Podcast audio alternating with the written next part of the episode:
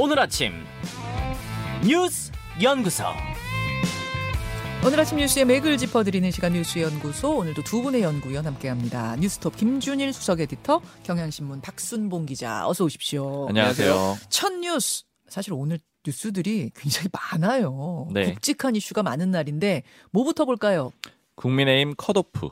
국민의힘 전당대회 컷 오프 그러니까 여섯 명 후보 가운데 네명을 가리는 날이 바로 오늘입니다. 네, 오전 10시에 발표를 할 거고요. 이제 말씀하신 당대표 후보 6명에서 4명으로 줄일 겁니다. 네. 전에는 한 번 컷오프를 했는데 그때는 일종의 자격 심사였거든요. 그렇죠. 뭐 서류 평가라고 보시면 되고 오늘은 책임 당원 6천 명 대상으로 여론조사해 가지고 발표를 할 건데요. 네. 당 대표는 4명, 최고위원 후보는 8명, 청년 최고위원 후보 4명 이렇게 줄일 겁니다. 예. 근데 이제 오늘 10시에서 10시 반 사이에 보도된다. 그러니까 발표된다. 전 그렇게 알고 있었는데 어제 이 뭐 순위에 관한 보도 하나가 나오면서 당에서 굉장히 시끄러웠어요. 네. 구체적인 건 아니었는데 펜앤마이크가 보도를 했는데 수치는 안 나왔고요. 김기현 후보가 1위다. 근데 과반은 못했더라. 이렇게 보도를 했습니다. 음. 그리고 출처를 국민의힘 관계자로 인용을 했고요. 어. 근데 여기 시점을 좀 따져봐야 되는 게 지금 여론조사가 그제부터 어제까지 이틀간 진행되는 거예요. 그렇죠. 근데 이 기사가 나왔던 시간이 오전 9시 30분 정도 되더라고요. 네. 그러면 어제도 여론조사를 돌려야 되니까 음. 굉장히 좀 시점이 빠르죠. 그러니까 네. 진행되고 있는 시점에 이런 기사가 나온 거고요. 그러다 보니까 안철수 캠프에서는 문제 제기를 했는데 이게 영향을 미칠 수가 있다. 이런 보도가 그렇죠. 이건 지금 여론조사 한창 돌아가고 있는데 영향 미치는 것 아니냐 그리고 미치려는 것 아니냐 그런 문제 있는 거 아니냐 이런 문제 제기 강하게 했어요. 맞습니다. 범죄 행위라고 표현을 했고요. 그리고 누가 말했는지 찾아가지고 제명하라 이렇게 선관위에 공문으로 요청을 했고요. 선관위의 답변은요? 공문을 구해서 봤더니 뭐 구구절절하게 사- 자세하게 써놨는데 처음에 9개 여론조사 기관 중에서 추첨해서 3개를 뽑았고 그 결과는 오늘 오전 그러니까 어제 기준으로는 내일이었겠죠. 오전 10시에 밀봉된 봉투에 USB로 기관별로 따로 받기로 했다. 그러니까 이 얘기의 취지는 아직 선관위도 받지도 못했고 취합도 안 됐을 거다. 네. 왜냐하면 세 개가 다른 기관에서 오니까요. 예. 그리고 여론조사 기관에 물어보니까 외부로 유출된 것도 없다 이렇게 답변을 했고요. 어. 그래서 이제 해당 언론사의 출처를 밝혀라라고 요구를 한 다음에 그게 안 된다라고 하면은 기사를 내려달라 이렇게 요구를 하겠다라고 했는데 네. 결과적으로 제가 기사를 다시 한번 확인을 해보니까 기사는 안 내렸고요. 음. 아까 국민의힘 관계자로 돼 있었다고 네. 말씀드렸잖아요. 이게 정치권 관계자 이렇게만 표현만 바뀌었습니다. 아, 출처 못 밝힐 거면 기사 내려라 요구했는데 기사 안 내리고 출처를 살짝 바꿨어요. 네, 자, 안철수 의원 쪽에서는 계속 클린 선거 얘기하던데요. 네 이게 이제 요것만 문제 제기를 한 게 아니고 어제 물어보니까 안철수 캠프에서 이 중립 의무를 위반했다 이렇게 해가지고 당협위원장이랑 국회의원 7명을 또 제재를 해달라 이렇게 요청을 했거든요. 음. 이제 그거 공문 보니까 7명인데 의원들만 좀 공개를 하면은 이철규, 박수영, 배현진 의원이었어요. 그러니까 소위 친윤계 의원들이죠. 음. 지지 선언하는 그런 내용에 가까운 그런 페이스북 사진 같은 거 캡처해서 보냈고요. 음. 그리고 사실은 굉장히 이 당, 그 당협위원장이나 국회의원들이 안 도와주는 게 좀 사문화돼 있어요. 왜냐면 음. 현실적으로는 어떤 일들을 하냐면은 공개적으로 지지를 못하니까 보좌진들을 막 보내주거든요 캠프에. 아하. 그 이게 굉장히 일반적으로 돼 있어서 기자들은 그거 보고 누가 누구 지원하는구나 그러니까 막 명확하지 않을 때는요. 요거 파악- A 의원 보좌진들이 쫙 저 캠프가 있고 뭐 이런 거 그렇죠. 보고 한두 명. 정도씩 보냅니다. 네. 근데 요번에도 가 있었고 제가 확인하기로도 일종의 국무위원 의원들도 있잖아요. 국무위원인 의원. 거기 예. 의원실도 김기현 의원 캠프에 보내고 이런 것들을 알았는데 어. 요걸 안철수 의원 쪽에서 적극적으로 막 찾기 시작을 했던 거예요. 아. 아 그리고 대표적으로 예전에 나경원 전 의원 찾아갔을 때 김기현 의원이 거기에 보면 이제 수행하는 사람들이 있는데 거기도 다른 그 친윤계 의원 보좌진이고 이렇거든요. 그래요. 음. 지금 다 뺐다라고 합니다. 그러니까 안철수 캠프 쪽에서 막 찾고 있었는데 네, 네. 지금은 다 빼가지고 없어졌고 그래서 이제 안철수 캠프 쪽에서 하는 말은 우리가 전당대회 클린하게 만들고 있는 거 아니냐 뭐 이런 음. 좀 약간 자조 섞인 얘기도 했습니다. 자, 어쨌든 오늘 10시에서 10시 반 사이에 4명의 이름이 공개가 될 텐데 김준일 수석 예. 오늘 컷오프 결과 발표에서 좀 눈여겨봐야 할 포인트라면요? 일단 아까 전에 박순봉 기자가 얘기했던 선거 관리 측면에서 이게 단순히 좀 해프닝성으로 볼 문제가 아니에요. 이게 추후에도 계속 문제, 공정성 문제가 제기가 될 수 있는데 이게 그냥 여론조사를 그냥 발표한 게 아니라 여론조사 자체가 네. 이게 투표잖아요. 그렇죠. 예를 들면 이런 겁니다. 대선 때 갑자기 대선이 치러지는 대선 당 투표 당일날 한 12시쯤에 음. 이재명 캠프나 아니면 뭐 고위 여당 고위 관계자 뭐 이런 걸로 이재명 캠프가 오늘 대선에서 앞서고 있는 걸로 보이더라. 음, 음. 라고 얘기를 하면은 국민의힘에서 윤석열 캠프나 국민의힘에서 가만히 있겠냐고요. 음. 그러니까 이게 소위 말해서 밴드웨건 효과, 대세 편승 효과를 노리고 이게 당 고위 관계자인지 아니면 성관이 사람인지 아니면 캠프 사람인지는 알 수는 없으나 네. 이런 식으로 한 거는 이거는 선거에 노골적으로 개입을 하겠다라는 의도로 보이는 거거든요. 그럼 이거는 사실은 징계를 찾아서 징계를 하는 게 맞아요. 심각한 문제라는 거죠. 심각한 문제. 예. 이게 그냥 단순히 이를테면은 뭐 여론조사 공표 금지 기간 옛날에 깜깜이 기간이라 예, 불렀던 예. 게 우리가 뭐 골든 크로스를 했네 안 했네 그런 아. 차원하고 다르다라는 거예요. 그것도 문제인데 사실. 그것도 사실은 네. 문제인데 그거하고는 차원이 다른 문제인데 지금 선관이나 당에서 너무 이걸 안이하게 보고 있다라는 거를 좀 볼 수가 있고 어제 이제 김기현 의원하고 안- 나경원 의원하고 이제 행사장에 가가지고 활짝 웃는 모습들. 자 예. 사진 한번 보겠습니다. 지난 그, 그, 그 달개비 회동 그 음. 며칠 전 달개비 회동에서는 두 사람이 손을 잡긴 잡았는데 음. 말하자면 김기현 의원은 두 손으로 잡고 나경원 의원은 한 손으로 잡고 표정도 너무 어두웠어요. 음. 근데 어제 보수단체 모임에서 행사에서 두 사람이 다시 만났는데 어제는 사진 보세요. 어, 김기현, 나경원 두 사람 다 두 손으로 꽉 잡고 있고 음. 얼굴도 활짝 웃고 있어요. 그러니까 이게 뭐 가정법원에서 나온 것 같다. 그저께 그 사진을 보고 예. 이를테면 굳어 있는 걸 보고 그런 거 아니까 그걸 의식했는지 제가 보기에는 제가 무슨 뭐 표정 감별사나 뭐 이런 사람은 아닙니다만은 상당히 의식적으로 웃고 있고 저가 자연스럽게 나오는 게 아니라 나경원 의원이 또 기자들한테 질문을 받으니까 네. 허허허허 제가 좀 표정이 그랬나요? 이렇게 하면서 얘기를 하는 게 되게 좀 저는 어색했는데 어쨌든 의식을 했다. 그 아. 표정 굳은 거에 대해서 워낙 그거는 말이 많았으니까 그때. 예, 워낙 말이 많았으니까 음. 그, 그랬던 것 같아요. 그런데 또 하나 눈에 띄는 게 어제 이제 그 행사에 보수단체 네. 행사에 여러 대권 주자들 그러니까 아니 아니 당권 주자들이 왔는데 거기에 대통령실 의 직원이 왔거든요. 그래서 음. 김대남 대통령실 시민소통 비서관 직무대리가 축사를 했는데 네. 특히 윤석열 정부 성공적인 국정 운영을 위해 정말 용기 있는 선택을 내준 나전 의원께 감사 인사드린다. 아. 라고 얘기를 했어요. 나경원 전 의원을 콕 집어서 얘기를 꼭 얘기를 했군요. 했어요. 사실은 이거가 이제 두 가지 의미로 해석이 되죠. 이게 대통령실하고 나경원 의원하고 약간의 관계 개선이 음. 있다라는 건데 사실은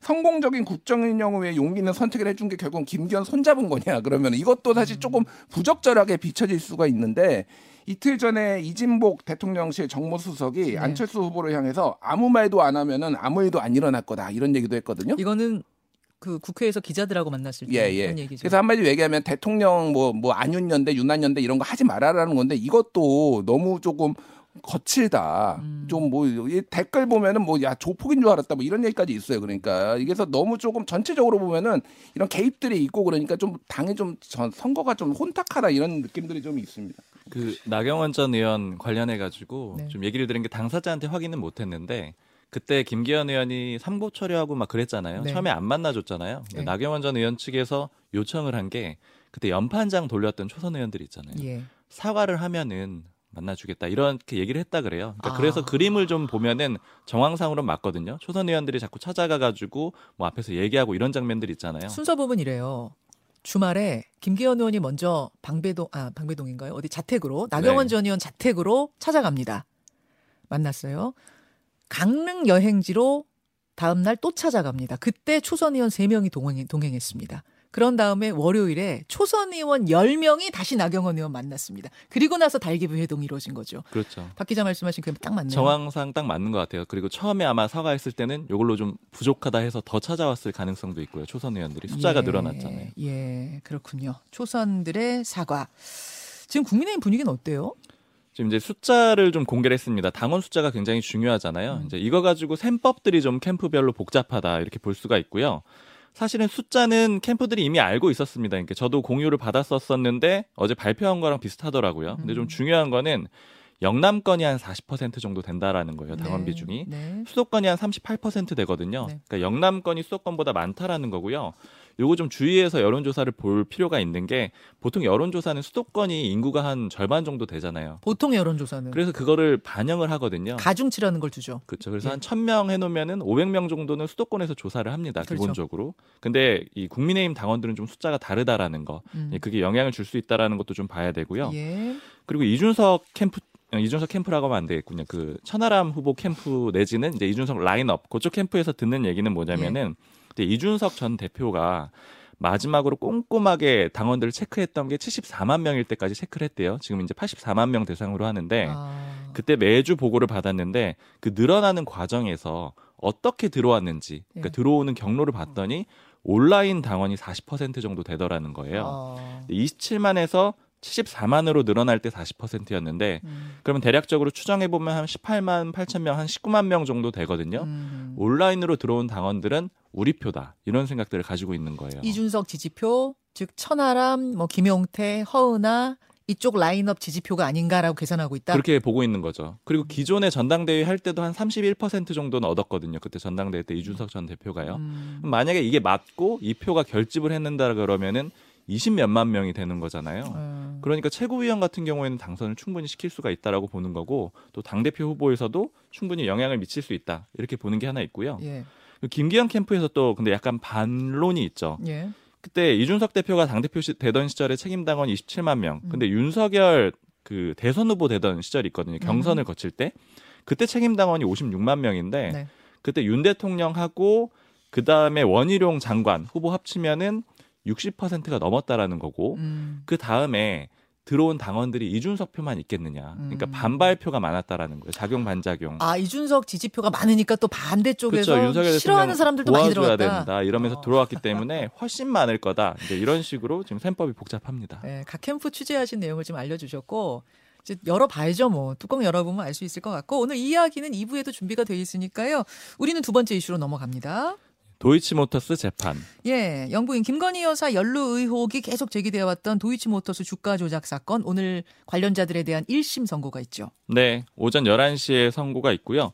권오수 회장 포함해 가지고 9명, 이제 관련된 사람들 9명 모두 적용을 해서 이제 재판을 받고 있는 그런 상황이고요. 예. 핵심은 김건희 여사 그리고 김건희 여사의 어머니가 이제 관련이 돼 있다라는 거를 앞으로 더 추가 수사를 하게 될 거냐 말 거냐 이런 점이에요. 네. 왜냐면 이 사람들의 거래 자체가 정상 거래였다 이렇게 결론이 나게 되면은 추가적인 수사는 어려울 거고요. 여기서 유죄 혐의가 확정이 딱 되면은 그 다음에 더 나아갈 수 있고 특히 민주당 입장에서도 이 결과를 보고 특검 여부도 결정을 할 것 같습니다. 예 김준일 수석 에디터 예. 이 많은 분들이 조금 헷갈리시는 게 오늘 도이치모터스 재판이 뭐 김건희 여사 재판인가 이렇게들 이해하시는데 그거는 아니고 거기 이름이 있는 건 아닌 거죠. 김건희 여사는 고발을 당했지만은 아마 최강욱 의원이 아마 고발한 걸로 기억하는데 지금 검찰이 무혐의를 내리지도 않고 기소를 하지도 않고 그거를 지금 굉장히 뭐 좀 질질 끌고 있다 한마디로 얘기하면 보통 이렇게까지 질질 끌진 않거든요. 근데 뭐 일각에서는 공소시효가 지나려는 걸 기다리는 거 아니냐 아니면은 뭐 이 권오수 회장의 이거를 선고 결과를 보려는 거 아니냐 뭐 여러 가지 관측들이 나오고 있습니다. 네. 그래서 이게 굉장히 중요해요. 그래서 지금 2009년 12월부터 2012년 12월까지 지금 주가 조작을 했다라는 거거든요. 음. 자, 2012년 12월이 뭐냐면은 이게 공소시효가 이게 주가 조작 같은 경우에 10년이거든요. 네. 그러면은 2022년 12월이라서 그래서 김건희 여사 저 공소시효가 12월로 끝나는 거 아니냐. 음. 뭐 이런 얘기들도 있는데 만약에 이거를 공범으로 볼 경우에는 이 공소시효가 이제 같이 같은 범죄에 연루돼 있으면 연장이 된다라는 거예요. 그래서 뭐 공소시효가 남아 있다 안 남아 있다 이런 논쟁도 있는데 중요한 건 어쨌든 만약에 이들이 어그 유죄가 나오고 그리고 그 공소로 유지를 할 때 판사가 개- 아니 그 검사도 그렇고 판사도 그렇고 상당히 김건희 여사가 명단이 이름으로 나왔잖아요. 주가 조작과 관련된 여러 정황들이 그거를 그러면 이제 기소를 하거나 무혐의를 하거나 이렇게 좀 압박이 될 수가 있는 거죠. 그래서 그래서 그 부분은 이제 지켜봐야 내용을 좀 지켜봐야 될 것 같습니다. 지금 검찰은 징역 8년에 벌금 150억 원 구형한 상황이거든요. 네. 이게 작은 범죄가 아니에요. 이게 굉장히 심각한 음. 범죄라고 보시면 될 것 같고 오늘 선고가 일단 유죄가 나면은 김건 어, 검찰도 압박을 받을 거고 김건희 특검은 탄력을 받을 가능성이 높다. 왜냐하면 검찰이 액션을 안 취하면은 음. 나설 수밖에 없다. 그리고 뭐 최근 여론조사를 봐도 60% 중후반대예요. 이거 특검해야 된다. 예. 추후 기소 가능성을 가늠해 볼 수 있는 그런 재판이기 때문에 오늘 이제 중요하다 그런 말씀이시고요. 같은 시각에 11시에 이 도이치모터스 선고가 있는데 재판이 있는데 똑같은 11시에 이재명 대표는 검찰에 출석을 합니다. 맞습니다. 그 장소도 바로 옆이에요. 서울중앙지법, 서울중앙지검 예. 이렇게 돼 있고요. 이재명 대표가 하고 이제 검찰이 일종의 삿바 싸움 많이 했잖아요. 예. 근데 이게 검찰이 9시 30분에 나오라고 했는데 이 대표는 최고위원회에 마치고 11시에 갔다 간다라고 해서 이게 좀 시간을 맞춘 걸로 그렇게 좀 해석이 되고 있고 음. 특히 좀 민주당 쪽에서 들은 얘기를 보면 그런 정황이 느껴지는 게 지금 일단 검찰이 수사받으면 거의 실시간으로 흘리고 네. 이런 것들이 굉장히 심하다 이렇게 공격을 하면서 한 가지 더 얘기를 하는 게 앞으로 재판 들어가면은 예를 들어서 특수부 검사들이 PPT를 엄청 많이 준비를 해가지고 한 오후 3, 4시까지 계속 한다라는 거예요. 그러니까 음. 그때 그 기사만 나오게. 그러니까 이런 여론전을 많이 신경 쓴다라는 걸 볼수 아. 있을 것 같아요. 이 이야기도 오늘 2부에서 더 해보도록 하죠. 두 분과는 여기서 인사합니다. 고맙습니다. 감사합니다.